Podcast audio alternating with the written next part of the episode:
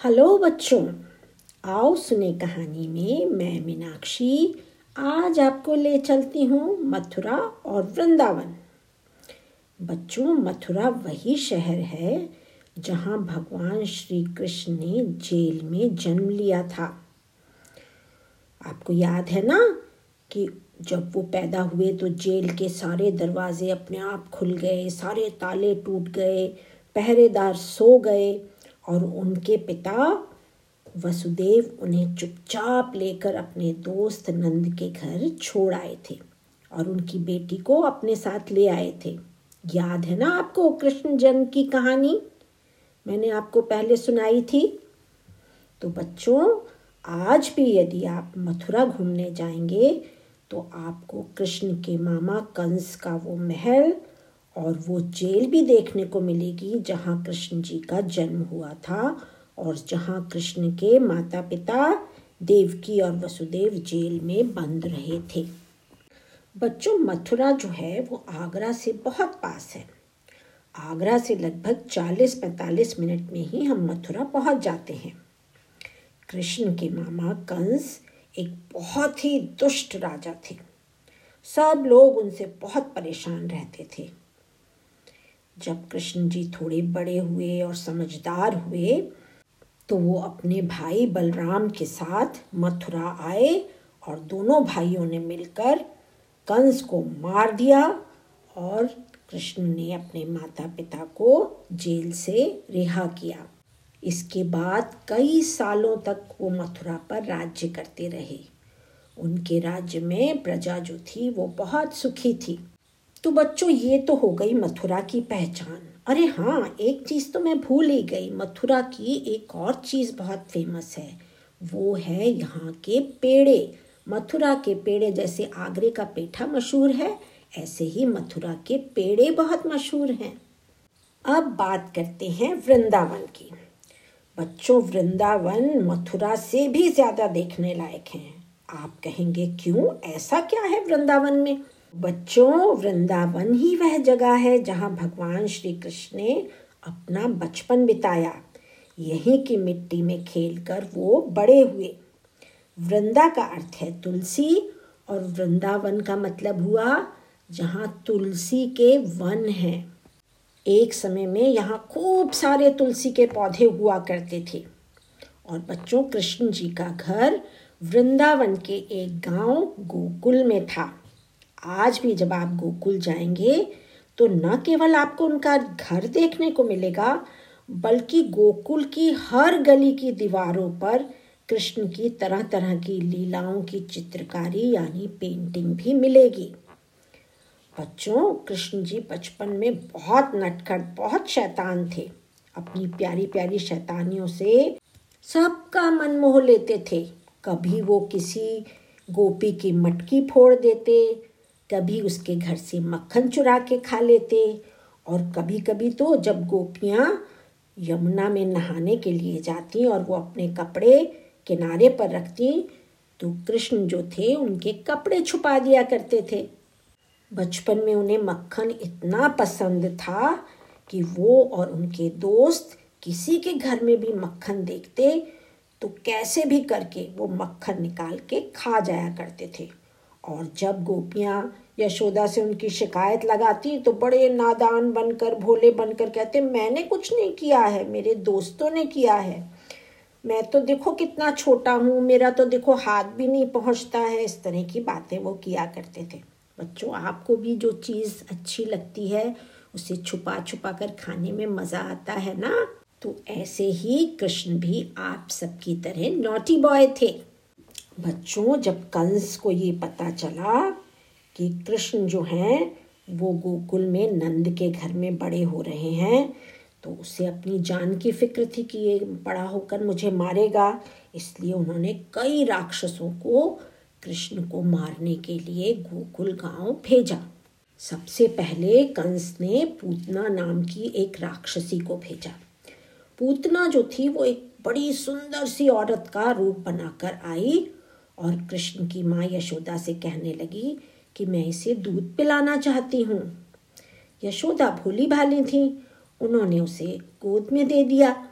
जैसे ही कृष्ण को उसने गोदी में लिया, कृष्ण तो समझते थे कि ये राक्षसी है। उन्होंने कस कर उसे ज़ोर से काटना शुरू कर दिया। वो खूब रोई, चिल्लाई, अपने को छुड़ाने की कोशिश की, लेकिन कृष्ण ने उसे छोड़ा ही नहीं। फिर उसने क्या किया? वो कृष्ण को लेकर ही उड़ने लगी। लेकिन कृष्ण ने इतनी ज़ोर से उसको काट रहे थे कि वो एकदम धड़ाम से नीचे आकर गिरी और वहीं मर गई। और जैसे ही वो नीचे गिरी, वो सुंदर स्त्री से वैसे ही राक्षसी बन गई। सब गाँव वालों ने देखा कि पूतना तो मरी पड़ी हुई है और कृष्ण उसके ऊपर बैठे बैठे मुस्कुरा रहे हैं। तो बच्चों, इस तरह से कृष्ण ने अपनी जान बचाई। इसके कुछ दिन बाद ही कंस ने तृणावर्त राक्षस को भेजा, जो एक आंधी या बवंडर, जिसको आप टॉर्नेडो कहते हैं ना, उसके रूप में आया और ज़ोर ज़ोर से घूम रहा था वो गाँव के अंदर। सारे गोकुल में अंधेरा हो गया, तेज हवाएँ चलने लगी, आंधी चलने लगी और इसी में आंधी और हवा में उसने कृष्ण को अपने साथ लेकर वो उड़ गया। पर बच्चों, कृष्ण तो भगवान थे। वो समझ गए कि यह तो राक्षस है। और उन्होंने क्या किया? उन्होंने अपना वेट, अपना वज़न बढ़ाना शुरू किया। इतने भारी हो गए कि जो तृणावर्त राक्षस था, वो आगे ही नहीं बढ़ पाया। और जब वो आगे नहीं बढ़ पाया तो कृष्ण ने उसका गला पकड़कर दबाना शुरू किया, जिससे उसकी सांस रुक गई। उसकी आँखें बाहर निकल आई। और वो वहीं मर गया। बच्चों, जब कंस को पता चला कि तृणावर्त भी मर गया है तो उसने एक और राक्षस, वृषभासुर को भेजा। वृषभासुर जो था, वो चुपचाप जाकर गायों के बीच में छुप गया। उसने एक वृषभ वृषभ यानी एक बड़े से बैल का रूप बनाया हुआ था। कृष्ण उसे देखते ही समझ गए कि यह कोई गाय नहीं, बल्कि ये तो बैल है और बैल भी साधारण बैल नहीं है, ये तो कोई राक्षस है। और वो बैल क्या कर रहा था? ज़ोर ज़ोर से अपने पैरों से ज़मीन खोद रहा था, मिट्टी उड़ा रहा था, उसकी आँखें लाल थीं और वो ज़ोर ज़ोर से हुंकार कर सब लोगों को डरा रहा था। सब लोग उसके इस भयानक रूप को देखकर डर गए और सब कृष्ण की तरफ़ देख रहे थे। कृष्ण जल्दी से कूद कर उसकी पीठ पर बैठ गए और उसके सींग पकड़कर उसे उठाकर ज़मीन पर पटक दिया और उसके दोनों सींग जो थे वो उखाड़ डाले। वो दर्द के मार से ज़ोर ज़ोर से चिल्ला रहा था, लेकिन कृष्ण ने उसे खूब अपनी लातों से, घूसों से मारा और वो वहीं शांत हो गया। बच्चों कंस तो चुप बैठने वाला था नहीं, उसे अपनी भी चिंता थी, इसलिए अब की बार उसने बकासुर को भेजा। बकासुर एक बगुले के रूप में गोकुल आया बच्चों, बगुला एक ऐसा पक्षी होता है जिसकी चोंच बड़ी मज़बूत और लंबी सी होती है और गर्दन पतली सी होती है। कृष्ण और उनके सब दोस्त गाय चराकर उन्हें पानी पिलाने नदी पर ले गए थे। वहाँ उन्होंने देखा कि एक बहुत बड़ा सा बगुला वहाँ किसी सफ़ेद चट्टान, किसी रॉक की तरह बैठा है। और उसकी चोंच बहुत बड़ी व नुकीली है, शार्प है। उसे देखकर सभी बच्चे डर गए और भागने लगे।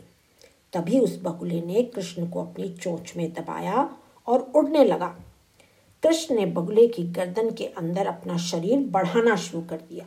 दम घुटने के कारण उसने जल्दी से कृष्ण को अपनी चोट से बाहर निकाल दिया और कृष्ण ने उसकी चोच के दोनों हिस्सों को पकड़ा और उसे चीर डाला। मरते ही वो अपने राक्षस के रूप में आ गया। इस तरह बच्चों, कृष्ण ने बकासुर को भी मार डाला। की बार कंस ने बकासुर और पूतना के छोटे भाई अघासुर को कृष्ण को मारने के लिए भेजा। अघासुर जो था, वो एक बड़े से अजगर पाइथन का रूप धारण करके आया। और जहाँ कृष्ण और उनके दोस्त खेल रहे थे वहीं पास में जाकर उसने अपना बड़ा सा मुँह खोलकर वो लेट गया। खेलते खेलते बच्चों की नज़र उस पर पड़ी। बच्चों ने सोचा, ये कोई गुफा यानी कोई केव है। और वो खेल खेल में उसके अंदर घुस गए। अघासुर ने जल्दी से अपना मुँह बंद कर लिया। सभी बच्चे चिल्लाने लगे, घबरा गए। कृष्ण तो सब जानते थे। वो अजगर के पेट के अंदर ही लंबे होने लगे। इससे अजगर का पेट फट गया। और सभी बच्चे बाहर आ गए और अघासुर भी मर गया। तो बच्चों, कृष्ण ने बचपन में ही इतने बड़े बड़े राक्षसों को मार डाला था। वृंदावन में हमें ये सभी जगह देखने को मिलती हैं। गोकुल की एक और प्रसिद्ध घटना है और वो है कालिया नाग की। एक बार एक बहुत बड़ा सा जहरीला नाग यमुना नदी में आकर रहने लगा। जिसके कारण नदी का पानी जहरीला यानी पॉइजनस हो गया। सभी लोग परेशान थे, गाय बछड़े कहाँ पानी पीने जाएँ, क्या करें? लोग भी उन दिनों नदी से ही पानी भरते थे।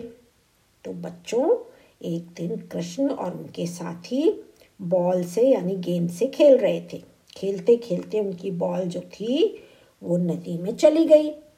अब तो जिस बच्चे की बॉल थी, वो जिद करने लगा कि मेरी बॉल ला कर दो। कृष्ण जल्दी से एक पेड़ पर चढ़े और वहाँ से नदी में छलांग लगा दी, जंप कर दिया। सब लोग घबरा गए कि नदी में तो इतना जहरीला कालिया नाग है, उसके कई सारे फन हैं। वो कृष्ण को डस लेगा तो क्या होगा? सारा गाँव जो था वो यमुना नदी के किनारे पर इकट्ठा हो गया और कृष्ण को ढूँढने लगा। कुछ देर तक तो कृष्ण का कुछ अता पता नहीं चला। यशोदा रोने लगी कि मेरे बेटे का क्या होगा? तभी कृष्ण जो थे, वो सामने आए, वो कालिया नाग के फन पर खड़े होकर नाच रहे थे, डांस कर रहे थे। उन्होंने कालिया नाग से कहा कि अगर ज़िंदा रहना चाहते हो तो तुरंत इस नदी से, यमुना नदी से निकलकर चले जाओ, वरना अभी मैं तुम्हारा फन कुचल कर तुम्हारा अंत कर दूँगा। और जाते जाते इधर मुड़कर भी नहीं देखना। अगर मुड़े तो वहीं तुम पत्थर के बन जाओगे। और बच्चों, आगे जाकर कालियानंद ने सोचा, एक बार कृष्ण जी को और देख लो। और जैसे ही वो मुड़े, वैसे ही वो वहाँ पत्थर बन गए। आज भी हमें वहाँ उनकी एक पत्थर की मूर्ति दिखाई देती है। तो बच्चों, गोकुल गाँव में हमें कृष्ण जी की इन सभी घटनाओं की वो जगह देखने को मिलती हैं। यहाँ पर एक निधि वन भी है, जहाँ कहा जाता है कि रात को सभी पेड़ गोपियाँ बन जाते हैं और कृष्ण आकर उनके साथ नाचते हैं, रासलीला करते हैं। है ना बच्चों, मज़ेदार घटनाएँ? हमारे कृष्णा ऐसे ही अद्भुत थे और उन्होंने बचपन में ही बड़े बड़े काम कर दिए थे। ऐसा कहते हैं कि जब वो बांसुरी बजाते थे तो उसकी आवाज़ इतनी मीठी होती थी, इतनी मधुर होती थी कि पूरा गाँव वो बांसुरी सुनने इकट्ठा हो जाता था। आदमी औरतें ही नहीं, बल्कि सारी गायें भी वहीं आ जाती थी और चुपचाप खड़ी होकर कान्हा की बांसुरी सुना करती थी। तो बच्चों, मुझे पूरी उम्मीद है कि आपको आज की कहानी सुनकर खूब मज़ा आया होगा। तो अगली बार फिर मिलेंगे एक नए शहर की कहानी लेकर। तब तक भारत की ये शान है विश्व में पहचान है कितने हीरे जगमग करते मेरा देश महान है।